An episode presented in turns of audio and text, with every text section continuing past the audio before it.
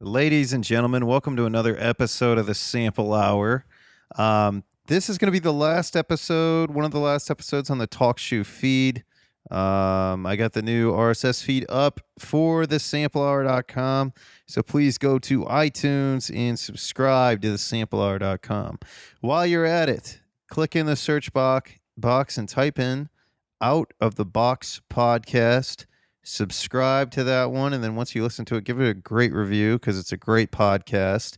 Um, on today's episode, our guest is a comedian, a model, a writer, an actor, and the host of a badass podcast, Miss Rosie Tran. Enjoy, guys.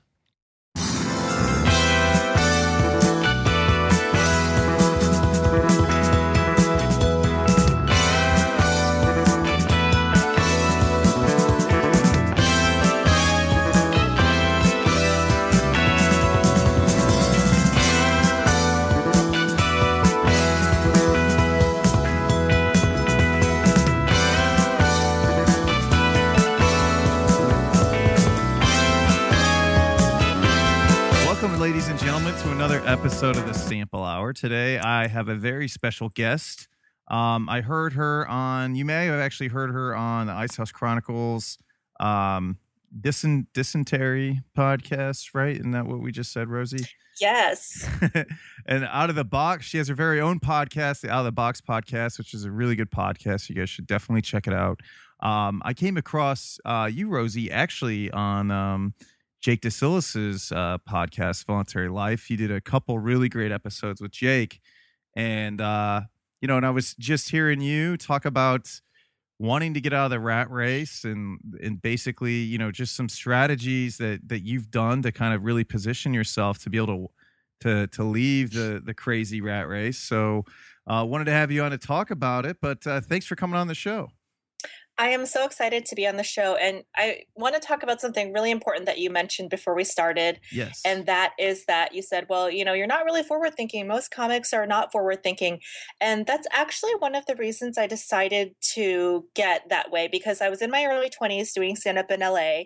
And I had many, many comedian friends who were very, very successful and then saw them lose success and you know become borderline homeless and i also had a lot of comedian friends who were pretty big headliners and they were crashing on people's couches and just had no financial stability whatsoever. Yeah so yeah it's that was really important to me to figure out how to get residual income and also become financially stable because regardless of your you know success level unless you're joe rogan and you're making you know seven figures uh, this industry is very very up and down yeah it really um if you're not careful it's gonna chew you up and spit you out like just just watching i mean there's there's so many comics that you just see it's just it's just sad to see even just i think famous like people that are like in that in in that part of the country just kind of seeking whatever it is that they're seeking you just kind of see it happen and I, and and it, you know it's easy to get sucked into the um and i even think if you just have a good job like i know personally for me um i actually you know i i had a pretty good job and i for the midwest and i didn't really have like any i wasn't really future thinking and then you know was spending all my money and then i lost my job and it was kind of like oh you know what do i do now? And so now that like it like i've personally rebuilt myself um you know i really kind of identified with what you were talking about um on jake's podcast with with uh, adjusting your budget and everything but what what made you so was there anything else that really made you shift gears and think about residual income like a lot of people i know you people know about it in hollywood just because a lot of actors get paid on that but um, you know, when I was first kind of introduced to the concept of residual income, it was actually through like network marketing. Mhm. Um, yeah that's a that's a really good way to get introduced to it and uh but mainly reading books like to get passive income so what what was really something for you that are or what what what what really introduced you to passive residual income and um so you, you talked about being um, having a good job in the midwest and then you told me you were in toronto are you in the states or are you, Oh are no in no canada no! I'm in uh I'm in the states. I help out uh Joe um Joe Rant and he lives in Toronto, but we'll we I live in Ohio, so it's only okay like an eight perfect hour so that's drive. perfect so a lot of people, especially right now with all of the bullshit, you know, on the news constantly for the past six years, people are focused on the recession, the economy's bad, blah, blah, blah, blah, blah. This is all bullshit. Okay, um, Drew, regardless of whether the economy is up or down, there's always financial opportunities out there for people and actually, bad economies are even better for people to um, grow a business or grow residual income or grow their finances. Because what happens is usually there's a lot of programs out there to help people. You know, for example, if you have a mortgage right now, you can refinance at a very low rate and get a cheap rate or things like that. So I really don't pay attention to any of the nonsense that's on the news. It's actually all bullshit. And also, America, um, you know, this isn't some type of right wing capitalism bullshit. It actually is one of the best places to build a business build and actually pull yourself up from your bootstraps regardless of you know people talking about obama um, having drone strikes and we have less freedoms than we've ever had you know ever regardless of whether that's true or not. America is set up for capitalism unfortunately. You know i'm not a super pro capitalist but the way that our society is set up is for people to actually make money if they are um, independently minded and and and have that thought process. You know, I've had exchange students coming over here and staying with me from Russia and Australia and all other places. And what they tell me is that the way that their system is set up is very, very restrictive when, you know, I start getting in in depth conversations with them. So the first thing you want to do is get your finances in order. You know, even if you make, you know, your household income with your spouse only $40,000, Drew, you're actually in the 1% of the world in um, income. So, you know, people complain about their finances. Oh my God, I, you know, I don't have any money. And actually, it really only costs about six or seven thousand dollars to live in this country um, in a very meager way. And you can save the rest and invest the rest. So the first step is getting your finances in order.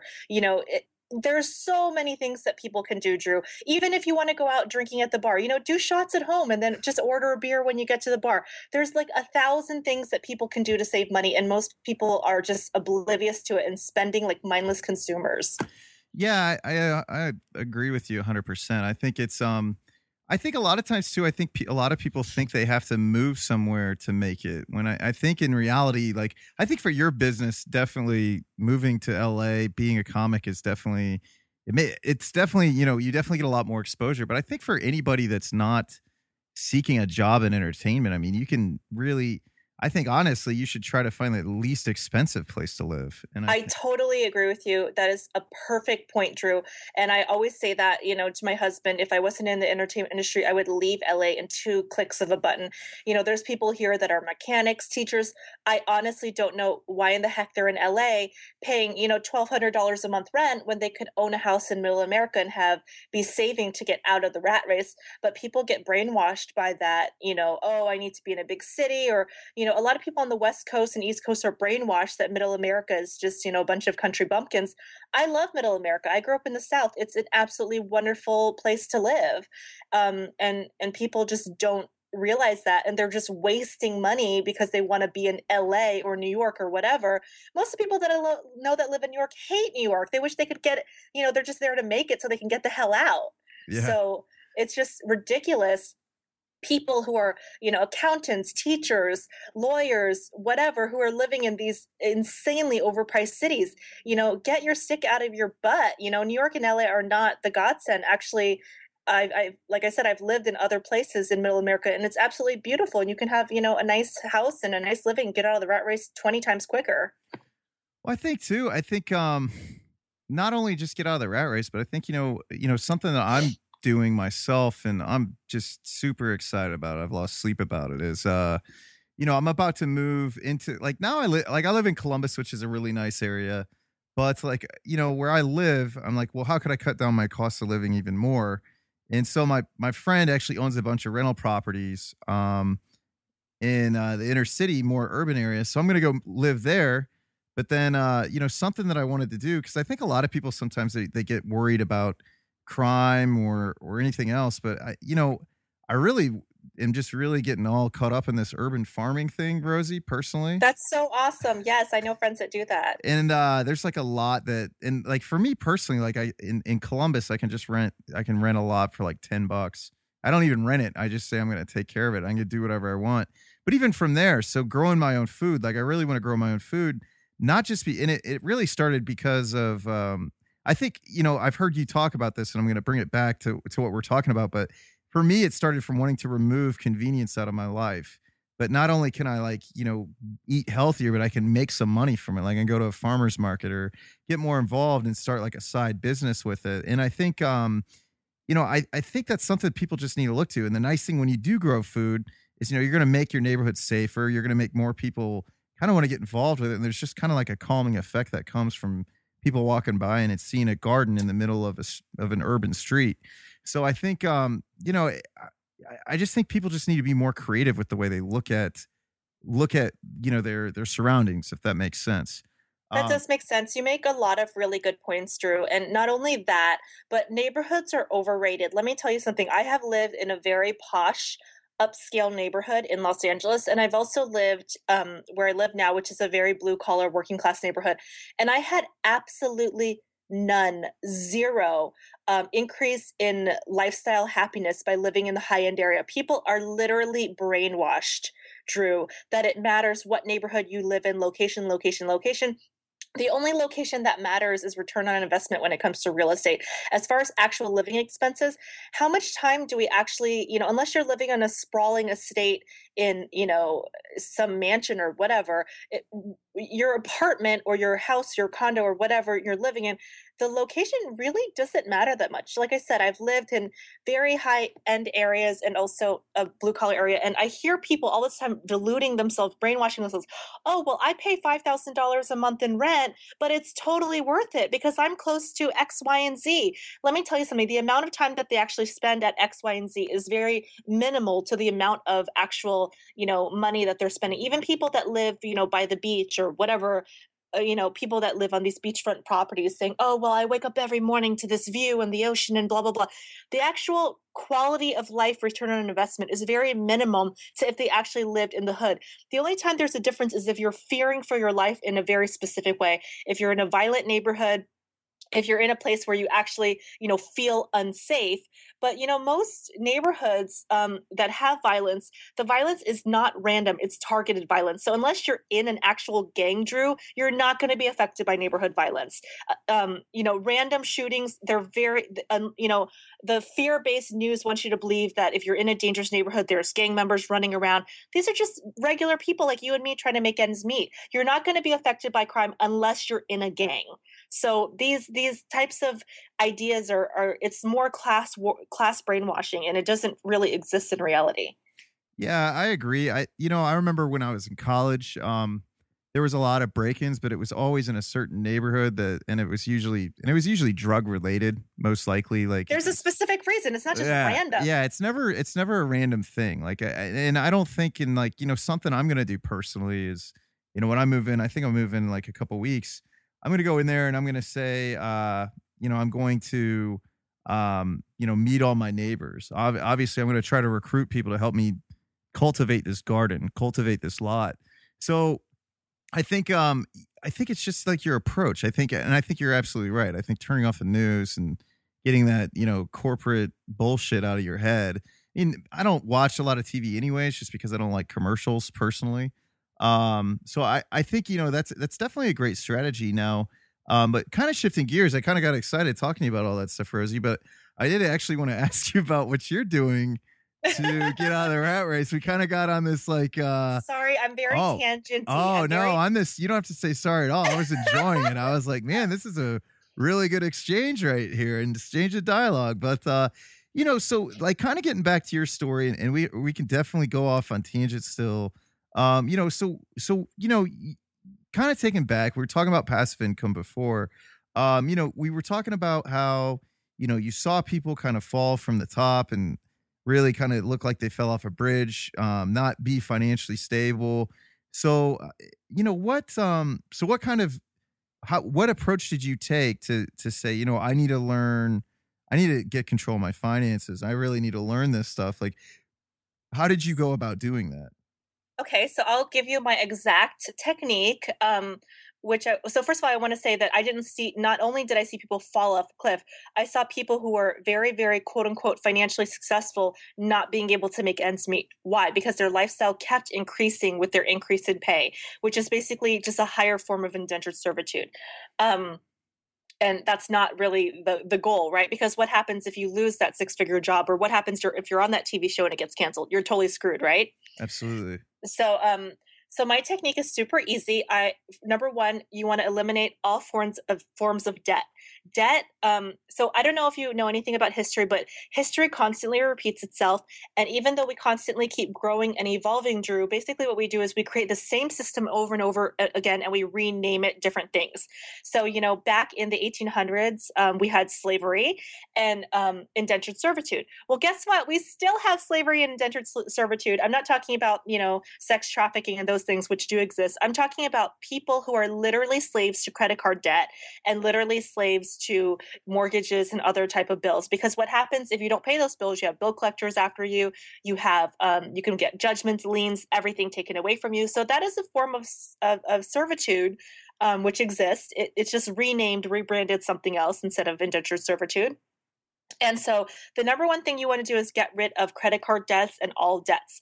Um, I don't recommend bankruptcy, but if you do need to file bankruptcy, I would do it as soon as possible because it wipes your slate clean for seven, um, and then you can start establishing your credit again in seven years.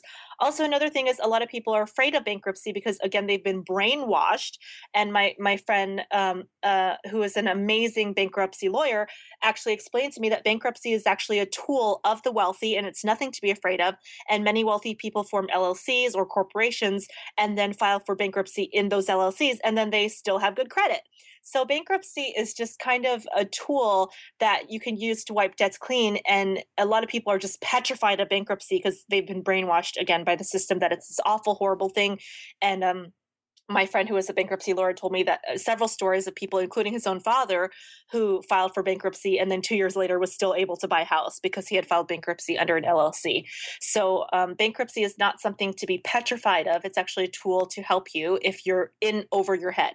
If you're not in over your head and you want to pay off your debts then um, a technique that i use which is totally awesome is i don't know if you ever get those 0% interest uh, apr cards in the mail offers drew yeah, I get credit card offers. Uh, whenever my credit's good, I definitely do.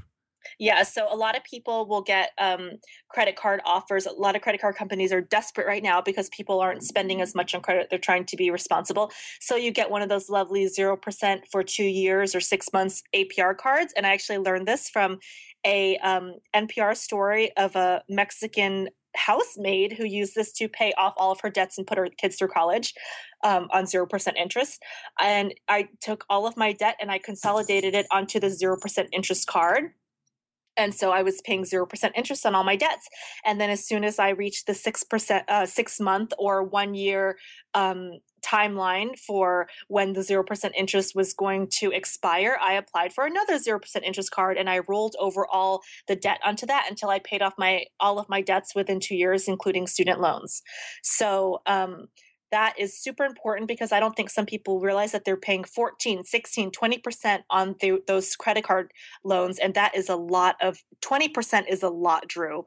And a lot of people yeah. are paying 20% on their loans and I even rolled over my husband's student loans onto a 0% interest card. So that will make your uh, credit card debt snowball into a zero super quick. That was the that's step 1 if you have credit card debts or any debts at all.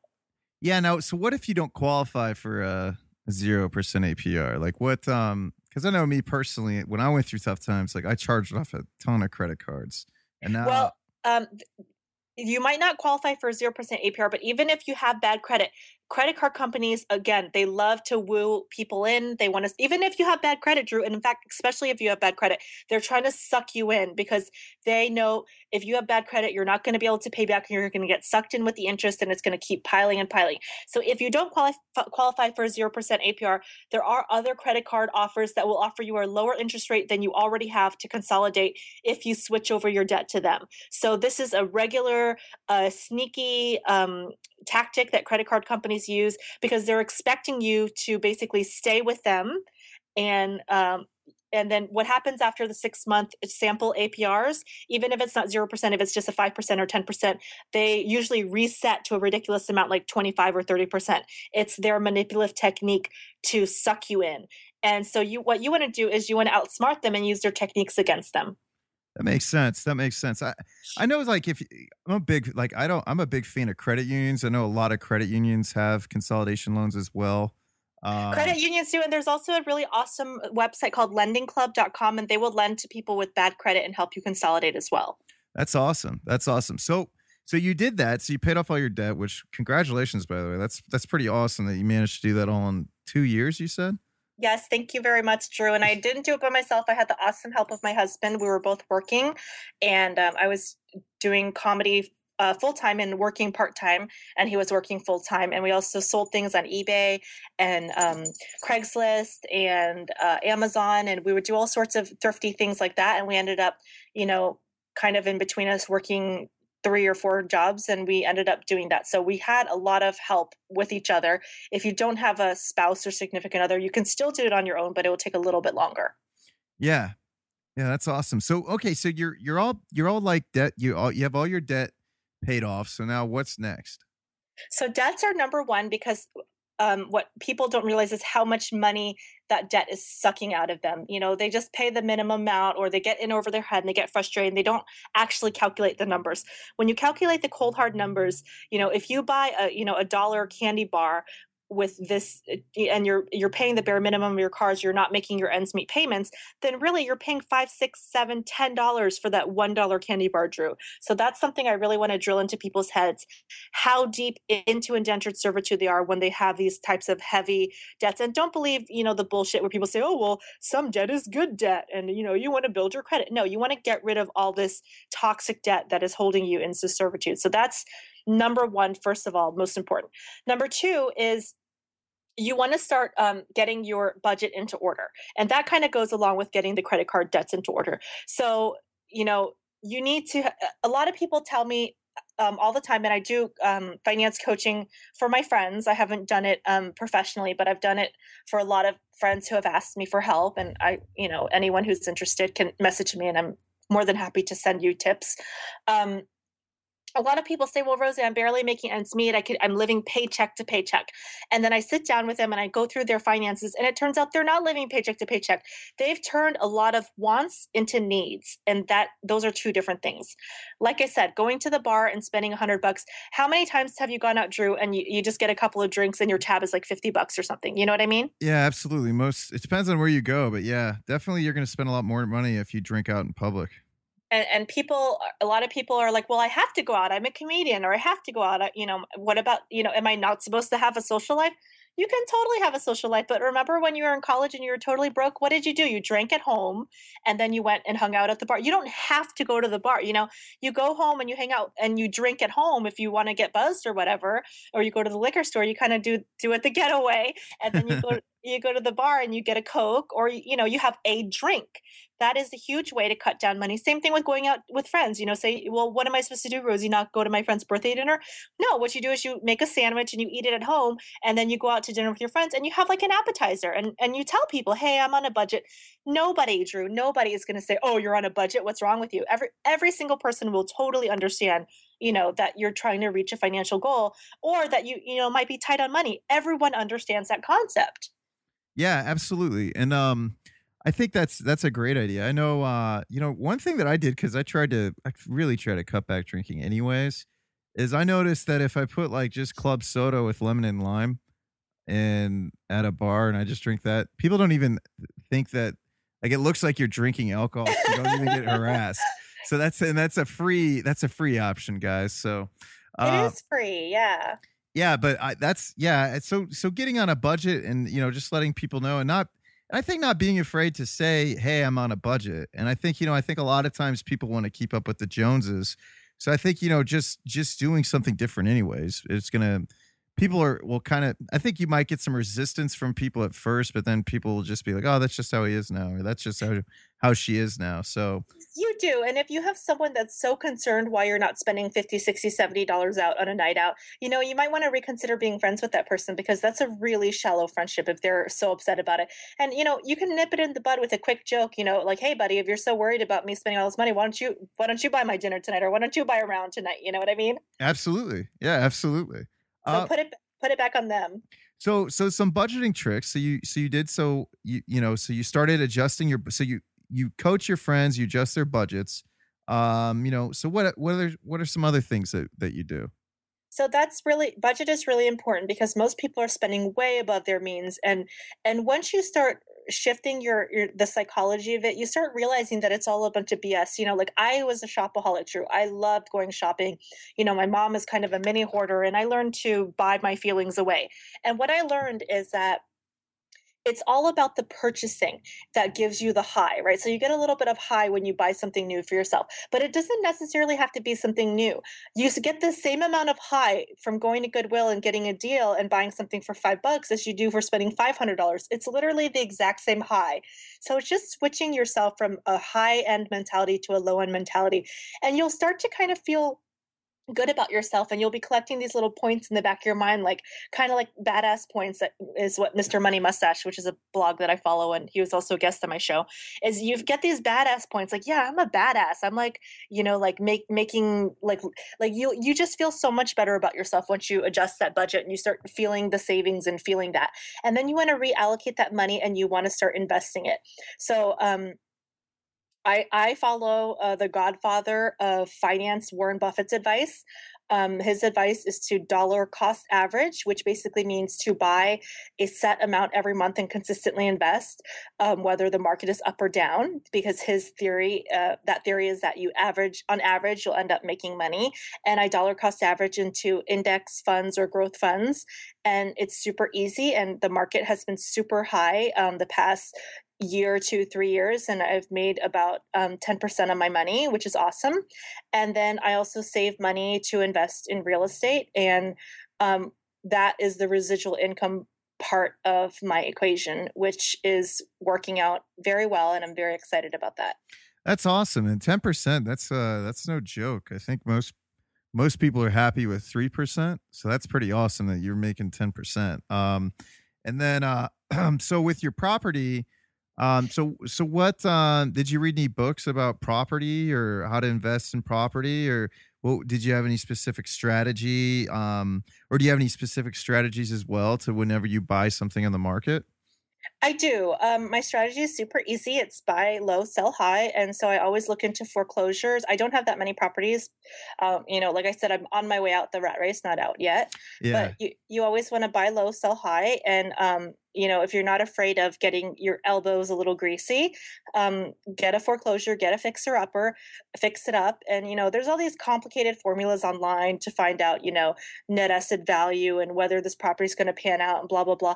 I do it simple how much is the mortgage payment? How much did i have to put into it? How much is the residual income? It's so simple you know? So say example you know you don't have enough cash to buy you know a foreclosed property cash but you have to get a mortgage and look, just for super simple numbers the mortgage is $500 a month the insurance on the property is $100 a month and the rental you can rent the property out for you know $1000 well you're making profit you're in the green it's a good good investment you know obviously you want to look for unforeseen problems if you're buying a fixer upper and but but you know you just hire people and say hey you know during the appraisal profit, pro, um, process they have an inspection and you know especially in ohio and places like that where the economy and the real estate market really hit low, you can find some great deals still, even though the housing market is still recovering.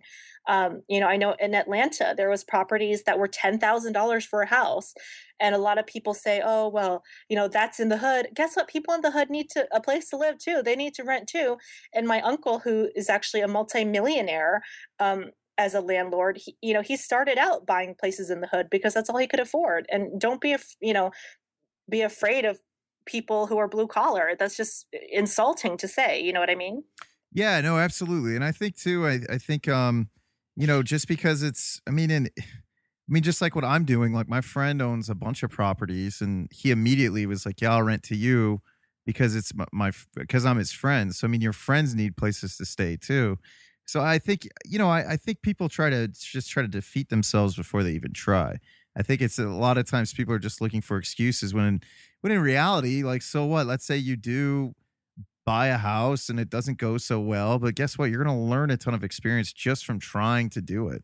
So, I mean, obviously the goal is to succeed at what you're doing, but you know, don't be afraid if you don't succeed. I mean, just make sure that you that you're doing everything you could do to succeed and then, you know, then learn from the mistakes that you've made. Um, yes, yes, yes, yes, yes, times 20, Drew. You're so right on. And not just that, but be smart about it. Have an extra cushion of money saved up before you invest in the property in case anything happens. You know what I mean? Put some money aside. Um, form an LLC and put the property in the, the LLC so that if everything goes to shit, you can file bankruptcy in the LLC. Your credit's still good and you're you're not you know harmed and you can invest in another property a couple years later when you have money saved up.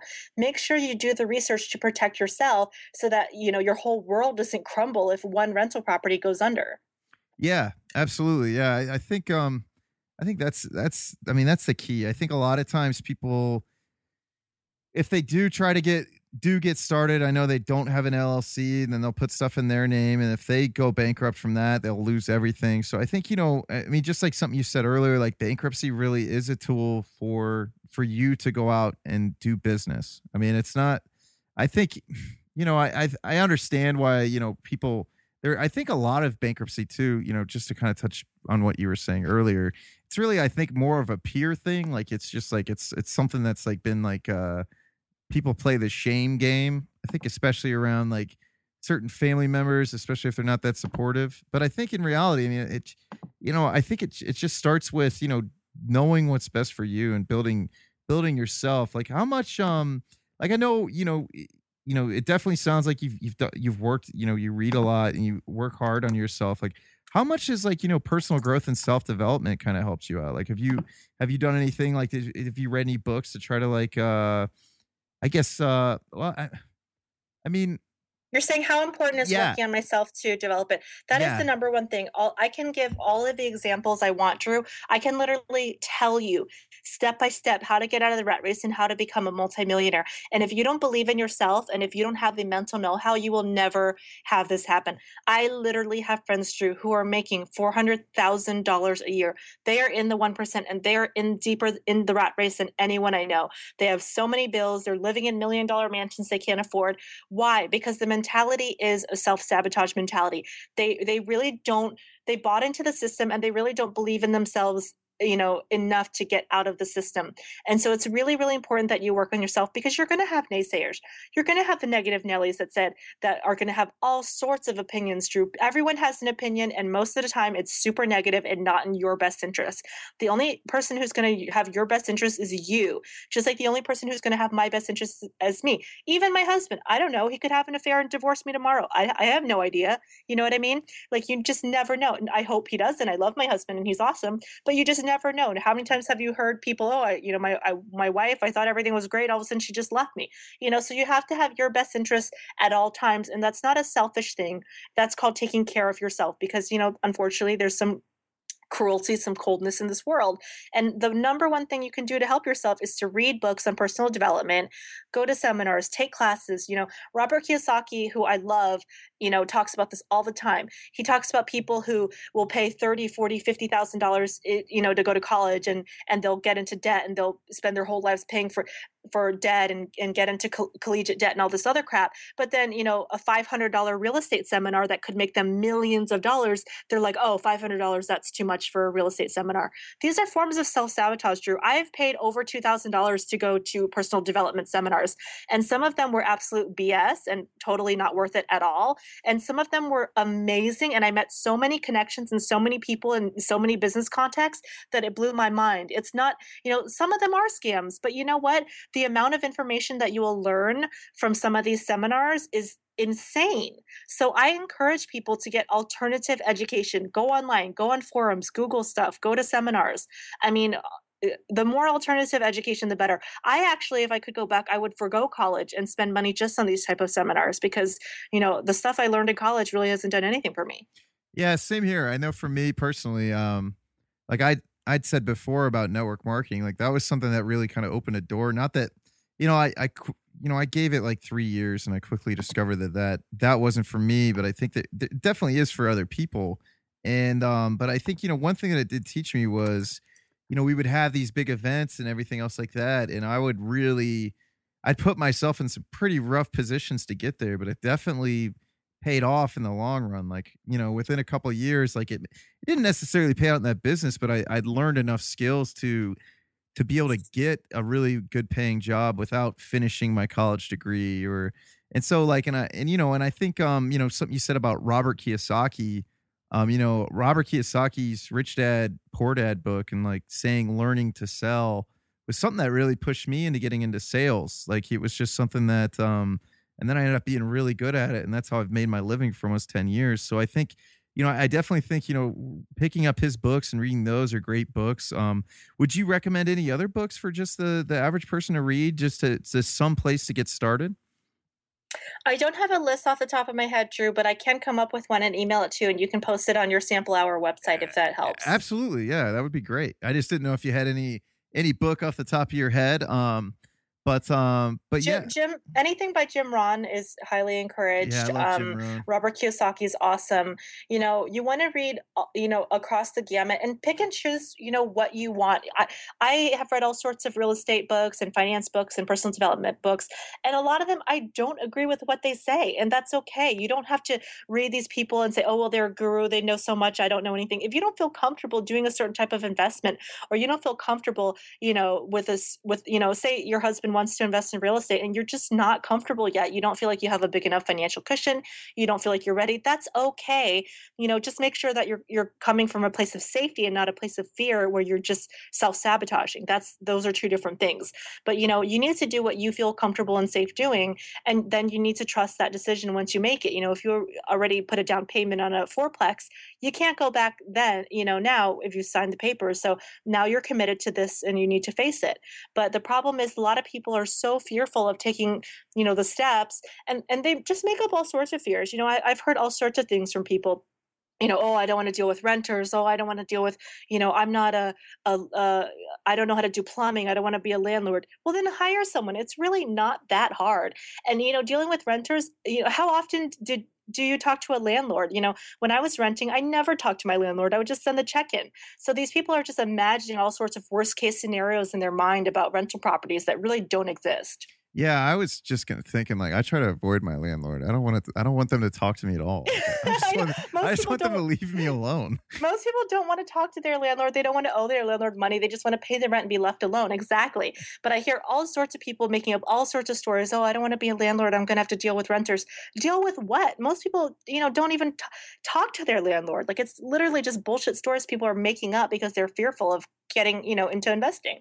Absolutely, and I think something else too, like- what you were saying. Like if you, you know, if you are gonna look at these potential hurdles, then try to find ways that you can not deal with them. Like try to try to position yourself so that if it does happen, like you said, you have a management company or something like that. I think I because I I think you know definitely people can you know turn uh, investment property into a job for themselves, but if it's done correctly, that's not going to be the case. And I think you know so just you know if you're doing your due diligence and you're thinking stuff out, then everything's going to be okay. Like you know it, it kind of comes back to working on yourself and like you know being able to bet on yourself and knowing that you're going to make good decisions.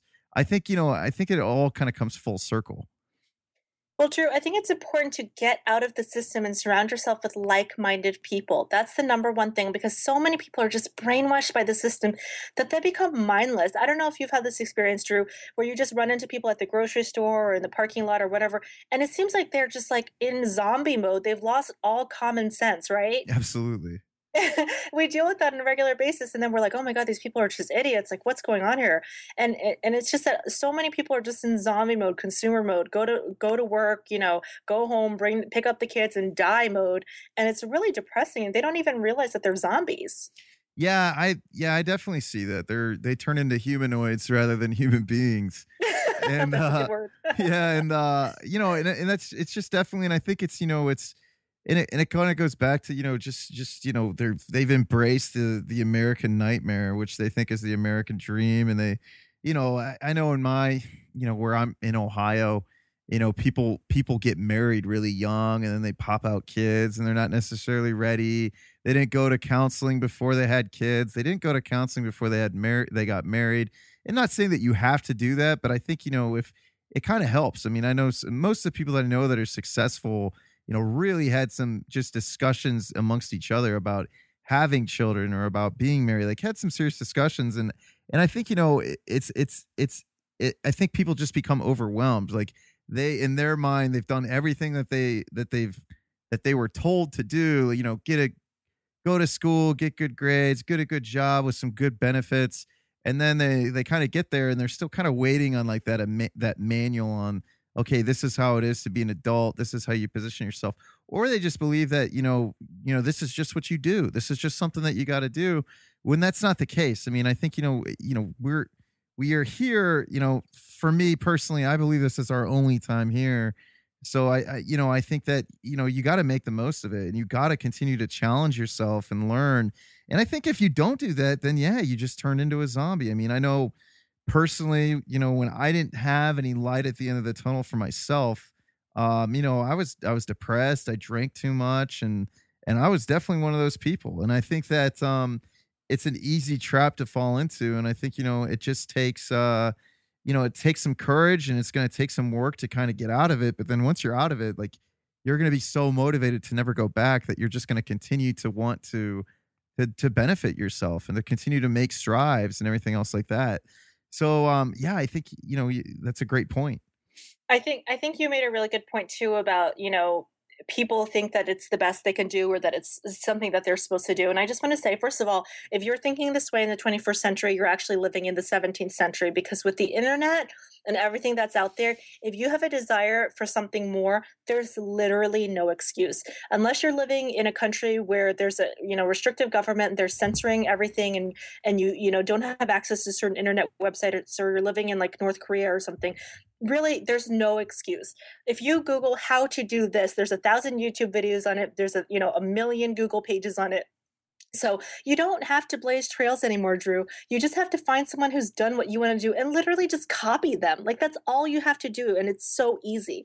You know what I mean? So you don't have to blaze any trails. It's not the age of blazing trails happened, you know, in 1901. It's over now. All the trails have been blazed. So all we're going to do now is just find someone successful. Hey, I want to do this and literally just copy them. I'm not talking about plagiarism. I'm talking about look at them as a role model and take their advice and do what they've said. And it's really not hard. What happens is most of us sabotage ourselves because we don't have the emotional intelligence or we grew up in a dysfunctional or abusive household and we haven't gotten help from it. Now, I'm not saying every single person needs to go to a therapist, but like you said, you know, people need to have a discussion about things. Therapy does help, you know, counseling does help. And also, you know, the internet, there's tons of forums out there where you can get information on how not to self sabotage yourself. You can, you know, but you have to deal with your demons in the closet and get rid of it because we're here to be the best people we're here to be. We're here to you know shine and glow and be lights and and be free and do whatever we want not be indentured servitudes and help others and all this amazing stuff like that's what we're here for like what else? Like we're just here to work until we die? That doesn't even make sense you know what i mean? We're here to do something better whether it's stand up to make someone laugh or or just be there for your kids and be a really great freaking dad because you're not you know a zombinoid because you're you know at work 24 7 there's so many reasons whatever your reason is it's it's got to be better than you know the the drone lifestyle of you know zombie humanoid. Yeah 100% agreed uh, you made so many good points there. Um you know something you were talking about too with communication i heard you um talk to jake Desyllas about it on your podcast and it was really good you know just the importance of discussing finances with your spouse. You know, we're we're trying to inspire people to to get out there and try to break free the rat race. And you know, if you have a a spouse, like how how important is it to to have a supportive spouse? It's really important, and you need to have this discussion before you marry the person, if for in case you marry the wrong person. I, you also need to talk about kids before you get married, which a lot of people don't do. And then what happens is they have kids and they end up getting divorced because their styles of raising children are different, which is really important. Yeah. and that tears up a lot of marriages.